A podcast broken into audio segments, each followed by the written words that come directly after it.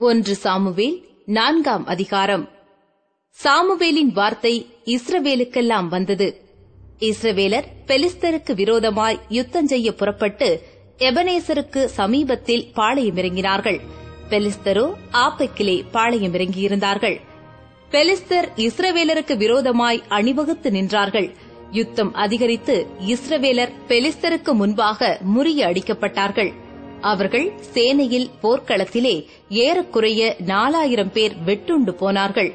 ஜனங்கள் திரும்ப பாளையத்துக்கு வந்தபோது இஸ்ரவேலின் மூப்பரானவர்கள் இன்று கர்த்தர் பெலிஸ்தருக்கு முன்பாக நம்மை முறியடித்ததென்ன?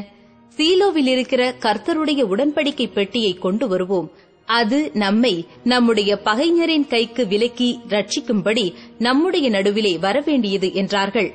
அப்படியே கேருபீன்களின் மத்தியிலே வாசமாயிருக்கிற சேனைகளின் கர்த்தருடைய உடன்படிக்கை பெட்டியை எடுத்து வர ஜனங்கள் சீலோவுக்கு சொல்லி அனுப்பினார்கள். அங்கே ஏலியின் இரண்டு குமாரராகிய ஓப்னியும் பினகாசும் தேவனுடைய உடன்படிக்கை பெட்டி அண்டையில் இருந்தார்கள். கர்த்தருடைய உடன்படிக்கை பெட்டி பாளையத்திலே வருகிறபோது இஸ்ரவேலர் எல்லாரும் பூமி அதிரத்தக்கதாக மகா ஆர்ப்பரிப்பாய் சத்தமிட்டார்கள். அவர்கள் ஆர்ப்பரிக்கிற சத்தத்தை பெலிஸ்தர் கேட்டபோது எபிரேயருடைய பாளையத்தில் இந்த மகா ஆர்ப்பரிப்பின் சத்தம் என்ன? என்றார்கள். பின்பு கர்த்தரின் பெட்டி பாளையத்தில் வந்தது என்று அறிந்து கொண்டார்கள். தேவன் பாளையத்தில் வந்தார் என்று சொல்லப்பட்டபடியினால் பெலிஸ்தர் பயந்து ஐயோ நமக்கு மோசம் வந்தது. இதற்கு முன் ஒருபோதும் இப்படி நடக்கவில்லையே. ஐயோ அந்த மகத்துவமான தேவர்களின் கைக்கு நம்மை தப்புவிப்பவர் யார்? எகிப்தியரை சகலவித வாதைகளினாலும் வனாந்தரத்திலே அடித்த தேவர்கள் இவர்கள்தானே? பெலிஸ்தரே திடங்கொண்டு புருஷனைப் போல நடந்து கொள்ளுங்கள். எபிரேயர் உங்களுக்கு அடிமைகளாயிருந்தது போல நீங்களும் அவர்களுக்கு அடிமைகளாகாதபடிக்கு புருஷராயிருந்து யுத்தம் பண்ணுங்கள் என்று சொல்லிக் கொண்டார்கள். அப்பொழுது பெலிஸ்தர் யுத்தம் பண்ணினார்கள். இஸ்ரவேலர் முறிந்து அவரவர் தங்கள் கூடாரங்களுக்கு ஓடிப்போனார்கள் மகா பெரிய சங்காரம் உண்டாயிற்று. இஸ்ரவேலிலே முப்பதினாயிரம் காலாட்கள் விழுந்தார்கள். தேவனுடைய பெட்டி பிடிக்கப்பட்டது. ஏலியின் இரண்டு குமாரராகிய ஓப்னியும் பினகாசும் மாண்டார்கள். பென்யமின் கோத்திரத்தானாகிய ஒருவன் படையிலிருந்து ஓடி தன் வஸ்திரங்களை கிழித்து தன் தலையின் மேல் புழுதியை வாரி போட்டுக்கொண்டு அன்றைய தினமே சீலோவுக்கு வந்தான். அவன் வந்தபோது ஏலி ஒரு ஆசனத்தின் மேல் உட்கார்ந்து வழியை பார்த்துக் கொண்டிருந்தான். தேவனுடைய பெட்டிக்காக அவன் இருதயம் தத்தளித்துக் கொண்டிருந்தது.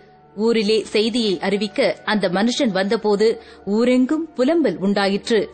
புலம்புகிற இந்த சத்தத்தை ஏலி கேட்டபோது இந்த அமளியின் இரைச்சல் என்ன என்று கேட்டான். அப்பொழுது அந்த மனுஷன் தீ விரித்து வந்து ஏலிக்கு அறிவித்தான். ஏலி தொன்னூற்றெட்டு வயதுள்ளவனாயிருந்தான். அவன் பார்க்கக்கூடாதபடிக்கு அவன் கண்கள் மங்கலாயிருந்தது அந்த மனுஷன் ஏலியை பார்த்து படையிலிருந்து வந்தவன் நான் தான் இன்றுதான் படையிலிருந்து ஓடி வந்தேன் என்றான். அப்பொழுது அவன் என் மகனே நடந்த காரியம் என்ன என்று கேட்டான். செய்தி கொண்டு வந்தவன் பிரதியுத்தரமாக இஸ்ரவேலர் பெலிஸ்தருக்கு முன்பாக முறிந்தோடிப் போனார்கள். ஜனங்களுக்குள்ளே பெரிய சங்காரம் உண்டாயிற்று. உம்முடைய குமாரராகிய ஓப்னி பினகாஸ் என்னும் இருவரும் இறந்து போனார்கள். தேவனுடைய பெட்டியும் பிடிபட்டு போயிற்று என்றான். அவன் தேவனுடைய பெட்டியை குறித்து சொன்னவுடனே ஏலி ஆசனத்திலிருந்து வாசலின் பக்கமாய் மல்லாக்க விழுந்தான்.